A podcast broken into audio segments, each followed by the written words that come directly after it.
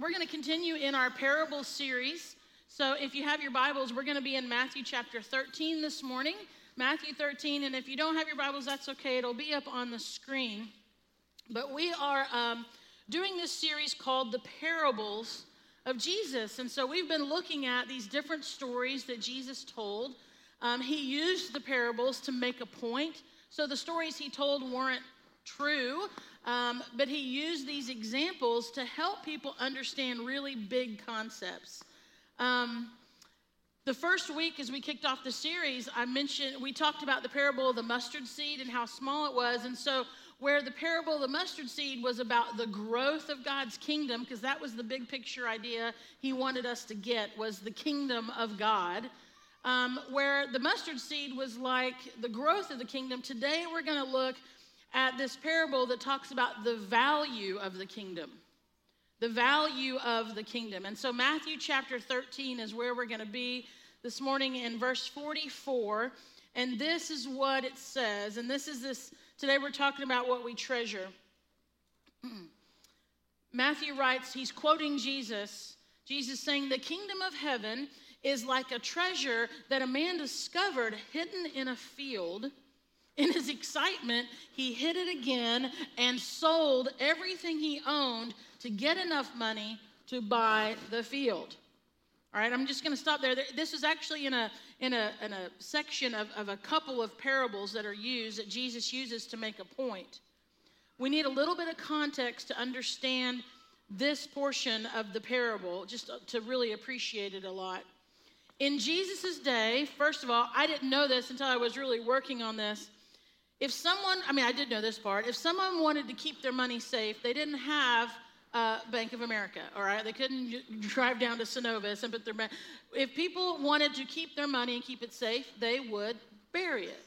It's what they did. It's, it's, it's how they kept their money.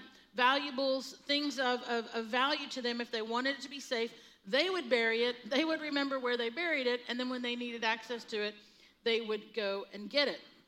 You're going to see in the parable that uh, Josh uh, talks about next week in the parable of the talents how we see someone go and, and bury their treasure. So this was a common thing.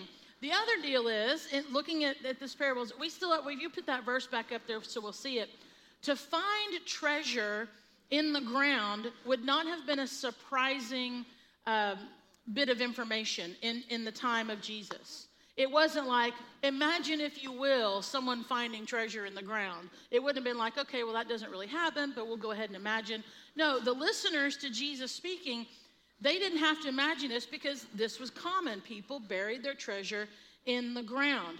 Now, furthermore, when you look at this, um, go on to the next part of the verse, um, if you will. So, when the guy finds the treasure in the ground, you might think, well, that, that's kind of a punk move for him to not like point out, hey, I found somebody's treasure, because it wasn't his, obviously.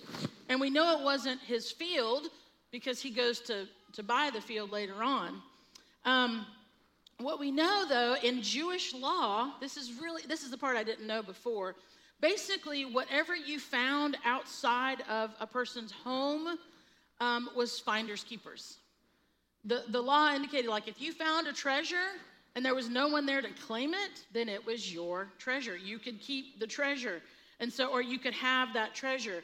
Now, so in the parable, however, that's the interesting part. We don't ever find out in the parable what the treasure is. We just know it was something very valuable. That's not the point of the story that Jesus is telling. What we find out, though, is, is this point, the, the point that Jesus really wants to make is that whatever the treasure is, it is worth a lot.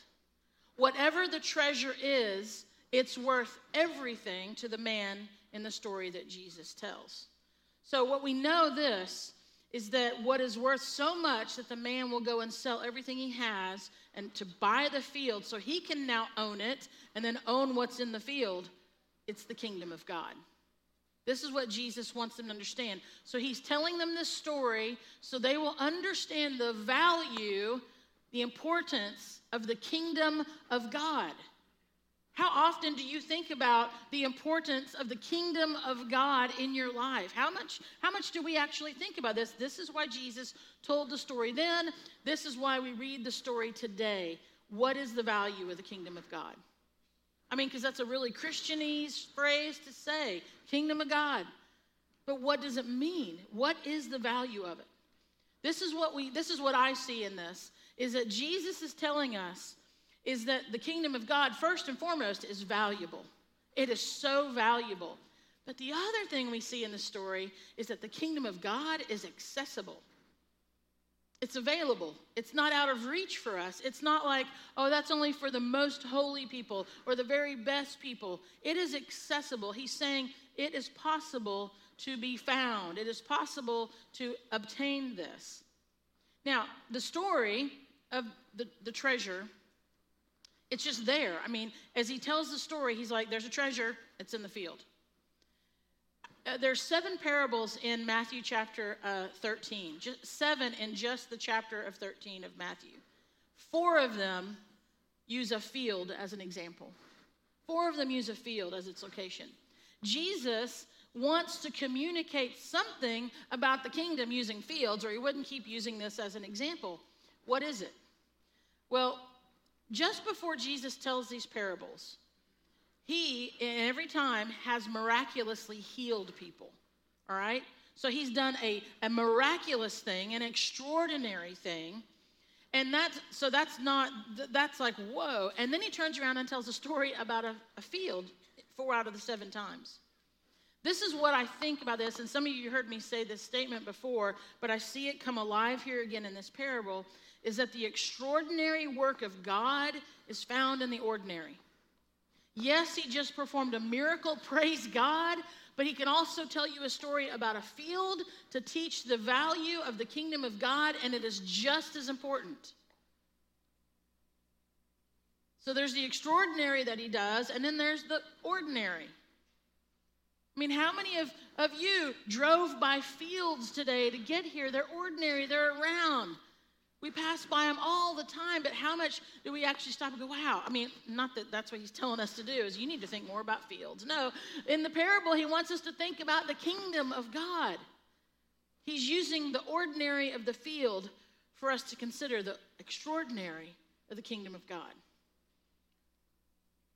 Now, if you're a commentator reader, or if you have a Bible that gives you notes, a lot of commentators, and I agree partially, that this is all about the cost of discipleship, that this parable is about what it would cost you to follow after Jesus. And, and, there's definitely a portion of that because Jesus is, after all, talking to his disciples when he tells this story. We know from verse 36 that they have left the crowds and now they're in a house and he's talking to his disciples.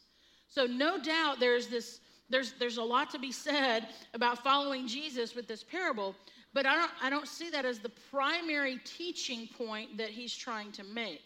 His primary focus is on the kingdom of God, which includes discipleship.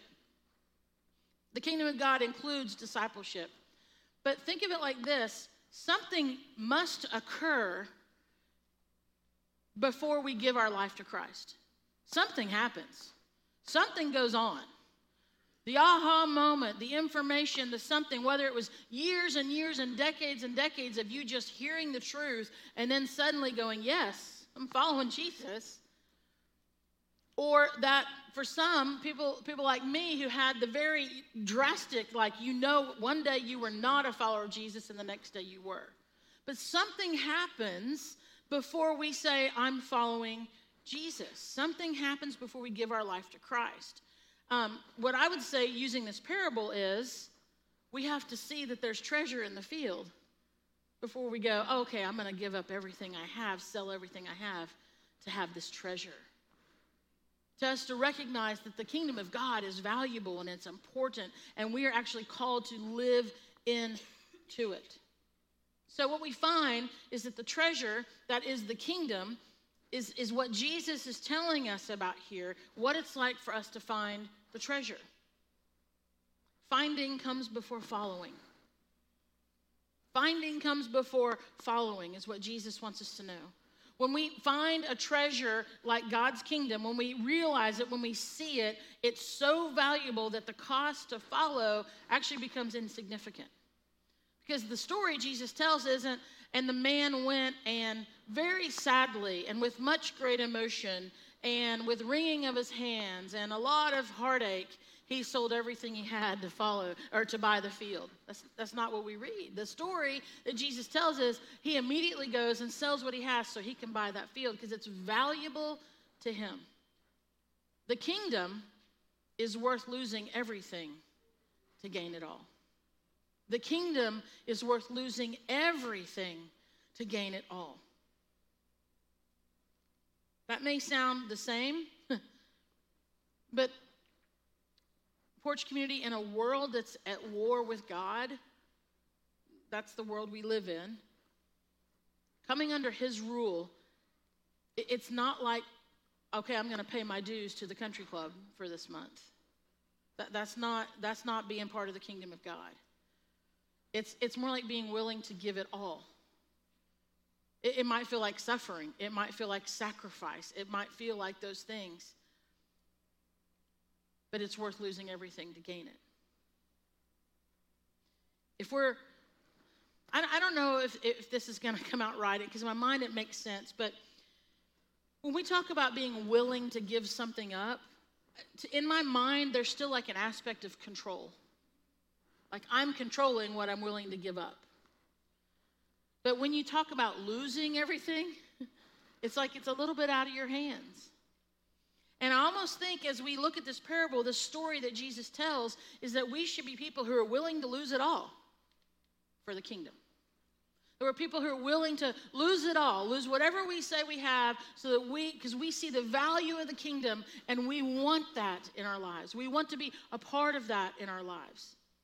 Paul puts it this way in Philippians chapter 3 he describes in, in verses 7 and 8, he describes this whole, before verses 7 and 8, um, the supposed value, if you will, of all that he had accomplished as a religious person. Um, like the value of it all, his, his status and, and his knowledge and, and his ability and his notoriety and, and, and uh, respectability. I mean, all these things he puts up there as this valuable aspect of who he is. And then he says this in verse 7 of Philippians 3. He says, I once thought these things were valuable. I once thought these things were valuable, but now I consider them worthless because of what Christ has done. I know some versions say rubbish. I love that. Verse 8, he said, Yes, everything else is worthless when compared with the infinite value of knowing Christ Jesus, my Lord. For his sake, I have discarded everything else, counting it all as garbage, so that I could gain Christ. Hmm. See, he, his, his definition of value changed. When Jesus teaches us about the kingdom of God, what he desires for those who decide to follow after him is that what we decide is value, what we think we know is valuable, that that definition will change. It will shift. It will become God's definition of value versus ours. Well, there's so many things I think are so valuable. But when you really get down to it, they're not. There are so many things that I think have such a great value to them. And really, they're worthless. And they're little things, they're piddly things. And yet they're worthless. As Paul writes this, and he says, I've discarded everything. He discarded, I mean, when you think about this, Paul said, My reputation, I don't care anymore. I don't care. What about what about what are all the what are all the religious leaders? What are they going to say? Paul didn't care.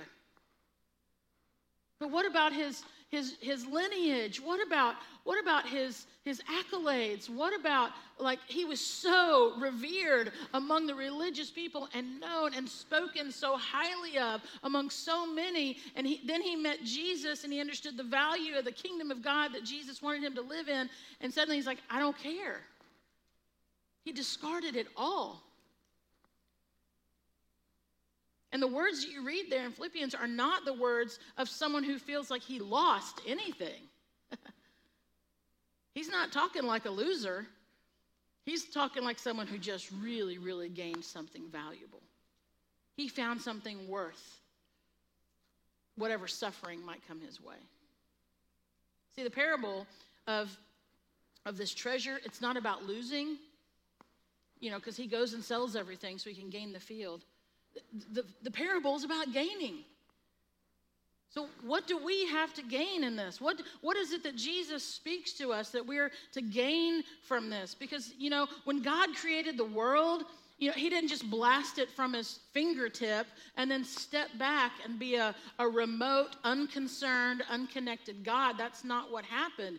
We are His creation living inside His creation. We're in the kingdom of God. But being just, you know, existing on the planet that he created is no guarantee that we're like fully living into this kingdom. You know, when Adam and Eve sinned in the garden, they stepped outside of God's will and then everything just started to get really messed up. And suddenly their, their understanding of who God is and their relationship with him, it was clouded, it was dull. They entered into death and, and the life that that, you know, that ultimately leads to. Like there was that separation. And th- so this is why, hang with me, this is why Jesus begins speaking in parables. Because we are, we are disconnected enough from God that we need stories to really understand what his kingdom is all about. We need some stories to help us get it. So Jesus told stories. And so he says over and over again, repeatedly, if you have ears, listen. If you have ears, listen to what I'm saying. I'm teaching you great truths. I'm telling you about something very valuable. Listen. So, what, is, what do we learn from this parable? What do we learn about the kingdom of God? I'll tell you this the kingdom of God is, is it's less about location and it is more about rule. Rule. Who rules your life? Who rules your life? Who reigns over your life? Whoever that is, that's whose kingdom you live in. That's whose kingdom you live in. The kingdom of God is a kingdom that costs everything and at the same time, nothing. Think about that for a minute. It costs everything and nothing. It costs us everything because we're changed, that we're altered from the inside out because of Jesus Christ. It costs us nothing because the price has already been paid by Jesus Christ. Everything and nothing.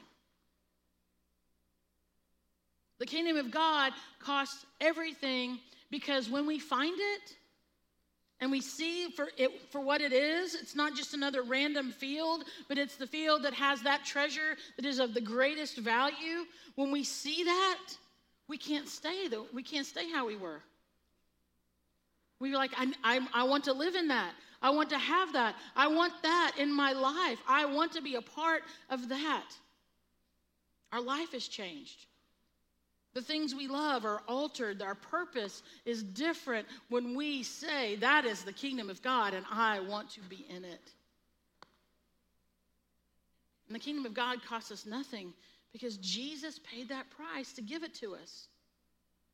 In, in, in John 1.12, he tells us that he gave us the right to be called the children of God. Woo, thank you. In, in, Luke chapter 12, verse 32, we know that because of him, Jesus, it is God's good pleasure to give us the kingdom.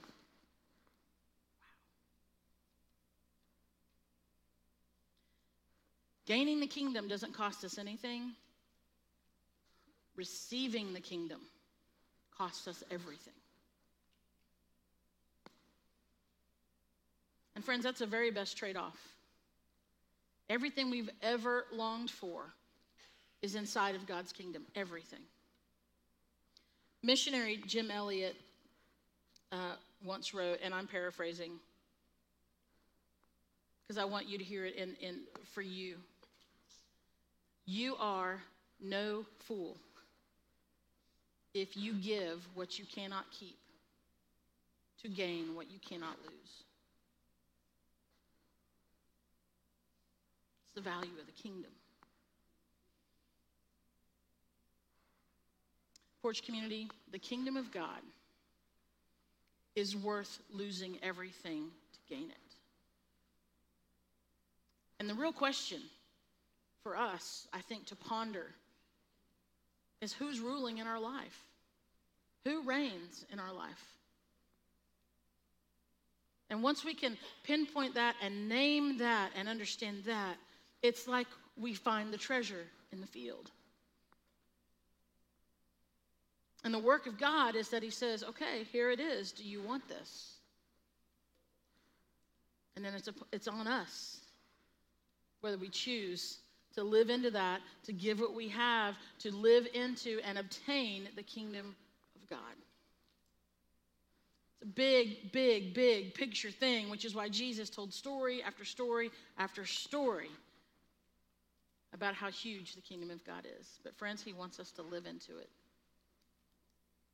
I saw the kingdom of God this week alive here in our church. I saw the kingdom of God this week as, as students looked eye to eye with other children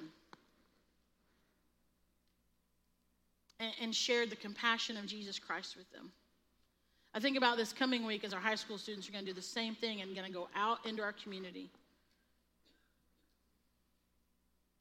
And I pray that for our students that have just served and, and those that are going to serve and for, for those who have helped and, and, and, and not, let's just just in everyday life.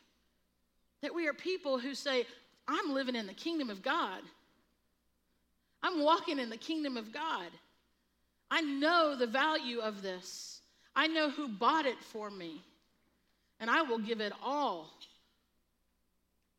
as, an, as a child of God, as a co heir with Christ, to live into this because there is purpose for me. It's not just we get to call ourselves heirs and put on a crown and say, hey, I'm royalty, here I am. But no, he, we are called to live into this kingdom because the kingdom is ever growing. Man, it's such a big concept thing, I know.